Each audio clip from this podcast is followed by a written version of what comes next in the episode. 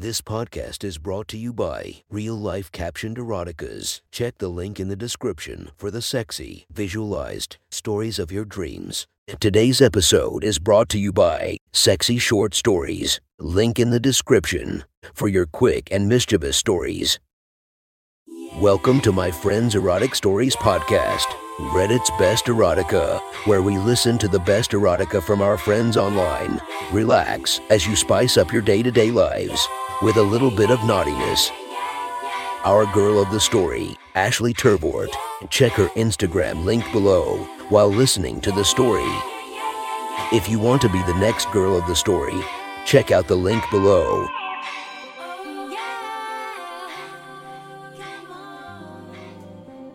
The next story is posted by user Nina Lessie from r slash erotica. The title of this post is I cheated on my husband with my ex. Sit back and enjoy the story. The bitter taste of tobacco that covered his lips felt all too familiar. It flashed all of our memories back into my mind. The laughter, the excitement, the love, and the passion. I felt it all back when I pressed my lips onto his. I knew I shouldn't have done that, but I couldn't help it. Seeing him in front of me sparked up all the emotions I thought I had buried. The smell of his cologne mixed in with the cigarette smoke flashed all of our memories back into my mind. I remember all the sleepless nights we spent together, laughing, chatting, cuddling, and making love to each other.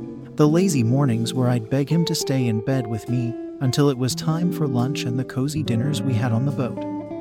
Rocking from side to side, all of my emotions crashed into me like waves without warning, dragging further away from the shore and leaving me with no control over my thoughts. I knew I shouldn't have kissed him, but I did. And even though it pains me to know that I hurt Oscar, I knew deep down that I would do it again if I could go back in time. Tom and I broke up three years ago, after having been together for two years. The timing was just not right for either of us. He had to travel back to England to focus on his career, and I had to stay in Switzerland to finish my PhD. We tried long distance for a while, but it didn't work out. We lost touch and we drifted apart. That's when I met Oscar. He was working at the same lab as me, and I technically cheated on Tom with Oscar. I say technically because, in reality, Tom and I were not together anymore, but we just didn't talk about it.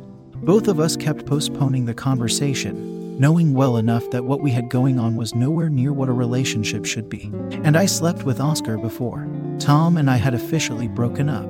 I don't intend it to sound like an excuse, but I genuinely think that it was a gray zone when I slept with Oscar, and that I wouldn't count it as cheating. Whatever reason, Tom and I broke up, and I started dating Oscar. Things began to move quickly, and within a year, we were married and living together. Everything was perfect at first. But as the honeymoon phase started to fade away, things took a sour turn. Oscar is 15 years older than me, and he doesn't put any effort to keep up with my lifestyle. His hobbies are fishing by the lake and watching the football game with his boys. We never do anything fun anymore, and lately, it feels more like he's my roommate than my husband. Having sex or spending time together feels like a chore. Neither of us is enjoying it, and anyone who pays the slightest bit of attention can tell that we're forcing it. The truth is that we both rushed into it. We didn't think about our relationship long term. Oscar wants to have kids, and I have no intention of ever bearing a child. I want to travel and see the world with him, but he wants to settle down and buy a house together. We've been arguing every couple of days, and it seems like our relationship is heading to a brick wall. So when Tom messaged me saying, that he's flying over to Switzerland for his cousin's wedding. I offered to show him around. I knew that Oscar would get annoyed if I told him that I'm meeting Tom, but I also knew that there was no way he'd ever find out, given that he just sits around the house all day and never questions where I'm going. It was practically impossible for him to know that I'm meeting Tom. So I just packed an overnight bag and told him that I'm visiting a friend in Lucerne on Saturday. The train ride took around three hours, and the whole way there, I kept playing different scenarios in my head. I hadn't seen Tom in over three years, and I had no idea how to act around him. I wasn't even sure if he knew that I was married. How do you tell the love of your life that you're already married? The thought kept dwelling in my head, and I tried to come up with different ways to justify our marriage. But as the train pulled over to the platform, I did something I'm not proud of.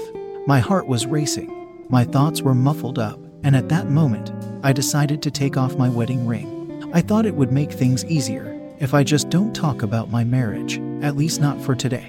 My eyes were desperately searching for a familiar face through the crowd, growing the anticipation with every second that passed. Then I saw him standing at the very end of the platform, both of his hands in his pockets, his legs spread into a wide stance, and his chest puffed up with confidence. He was filtering the crowd, looking for the brunette that had fallen head over heels for him, the innocent, loving girl who slipped through his fingers. But she wasn't there anymore. I changed a lot over the years, both my look and my thoughts. I dyed my hair blonde, and I lost weight. My cheekbones were more prominent now, and my breasts were much smaller than he remembers. My mindset changed too. I became a person I barely recognize. I used to laugh every day, but now my smile is hidden behind desperation. Everything that I thought I wanted didn't fulfill me. I got caught up chasing clouds. But here, just in front of me, was one person who could make all of that go away. He was the only person I'd ever truly loved and connected with. I waved my arm up to catch his attention, and his face lit up with excitement. He started to walk in my direction, with a smile stretched from one ear to another and energy in his eyes. Tom looked just as I remembered him chubby and tall, his hair shaved and his eyebrows thick and scruffy. His beard was thin and patchy on his cheeks, but fuller towards his jaw and neck. He reached his arms out, and we hugged each other, pressing our chests together and squeezing in tightly. Perhaps a bit longer than a hug between friends should be, but neither of us cared. For that moment, it felt like we were alone at the train station, like everything else around us came to a standstill. That's when we kissed. We kissed like neither of us had ever tasted the lips of another person before. Soft, gentle, and warm. The kind of kiss that just fills you up with energy and pulls you in for more. He ran his fingers through my hair, and we rested our foreheads together without saying a word, savoring that moment between us, so silent and so perfect in between the buzzing crowd. The train commander whistled the final bell, and it snapped us back to reality. I'm so happy to see you again. He breathed, still holding my face in between his palms. Me too, I replied, hugging him again. We walked outside of the station and into the first coffee shop that we could find. So, how's it going? When's the wedding? I asked, trying to make conversation.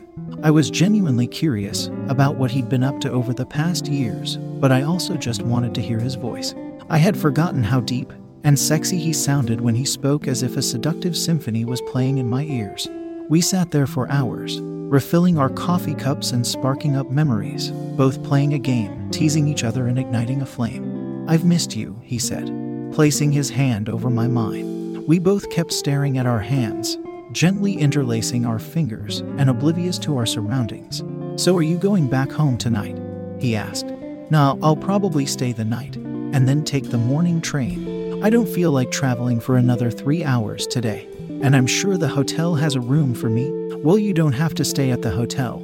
I booked a really nice cabin up by the lake, and the rest of my family are coming in a few days, which means that there's plenty of empty rooms.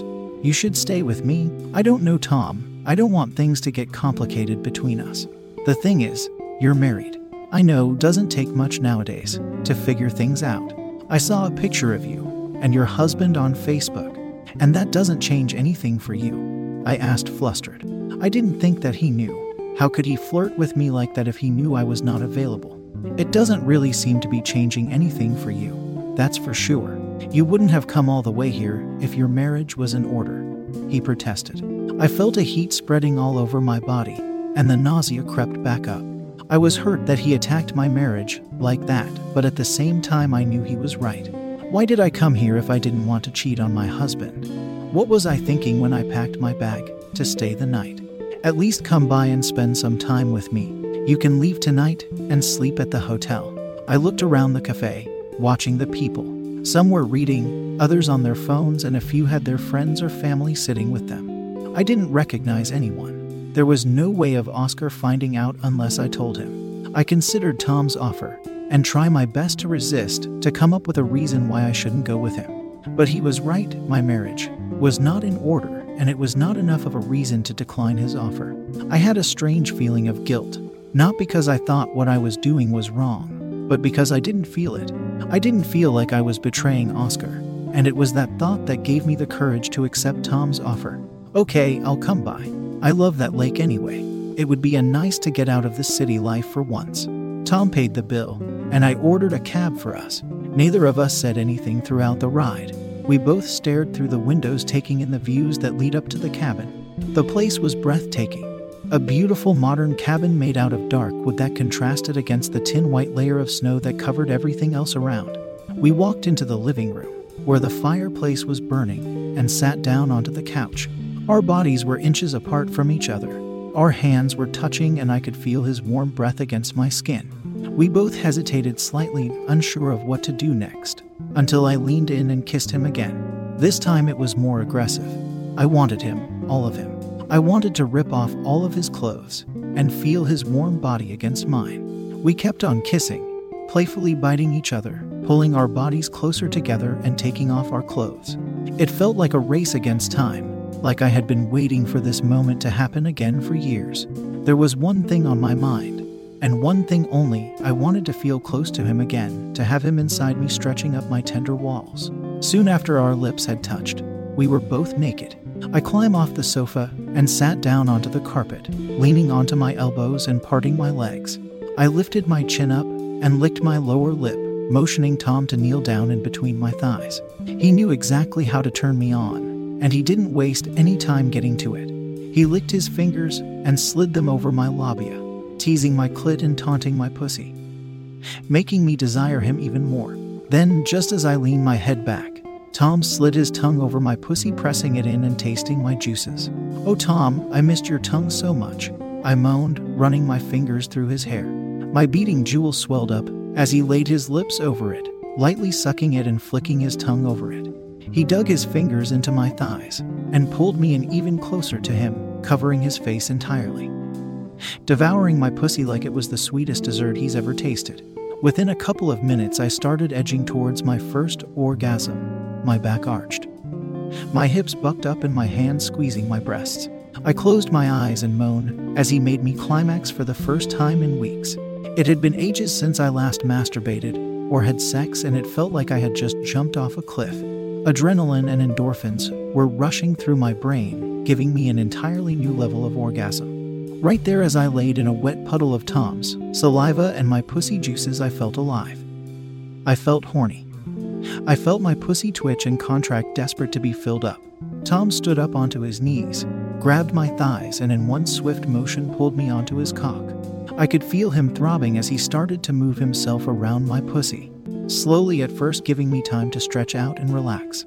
But soon after, he crossed my legs, resting them onto his shoulders, and started to thrust his hips hard and fast. Deeper with every push, slapping his balls against me and milking my pussy. I closed my eyes and threw my hand over my head, perking up my boobs and making my waist look smaller as I enjoyed every inch of his cock. I could see that he was getting tired of the constant hammering, but I wasn't about to be done just yet. I brought my legs down and pushed him onto his back, climbed onto my feet, pressed my hands on his chest, and started to bounce over him. I liked being on top. It gave me a sense of power. It made me feel sensual and carnal knowing that I could control him. I slowed down my rhythm and bent over to kiss him again, grabbing the side of his neck with hands and squeezing just enough to show him who's in charge. As our lips parted, I climbed off and turned around to face his feet, positioning myself into a reverse cowgirl. Back when we were dating, this was his weakness, so I wanted to test his limits and see if I could still drive him mad like I used to. I sat on his stiffness and started to rock my hips back and forth, grinding my pussy into him. Oh, for fuck's sake, your ass looks amazing, he mumbled out of breath. I felt a slight burn on my skin as he slapped his hand onto my ass, squeezing it and guiding me over him. I kept on rocking my hips and bouncing over him, pushing him close to the edge. Get on all fours, he said. I want to fuck you from behind. I know how much you love that. I smiled at the fact that he remembered all of my dirty favorites, crawled onto my knees, and pushed my ass up in the air for him to please me. He grabbed the sides of my hips and slid his member inside me as far as he could, and we matched each other's pace. Tom slapped my ass one more time and started to fuck me hard and deep. I licked my fingers against and continued to circle my clit, bringing my body to the second orgasm. And just as I shivered onto his cock, Tom pulled himself out and spurted cum onto my back. He took a minute to squeeze out all the cum and to feel out the amazing orgasm he just had, then reached out for the tissues standing on the coffee table and wiped the cum off my back. I sat up onto the carpet and rested my back against the sofa, covering myself with the blanket that was laid out to decorate it. I looked up at Tom, whose face was flushed with energy, and smiled. I missed him, and now I had him. That was one. Hot story from our friend. Make sure to rate and subscribe for more episodes. If you want to be the next girl of the story, contact me using the email or directly order from the Fiverr link below. Thank you for listening to our Friends Erotic Story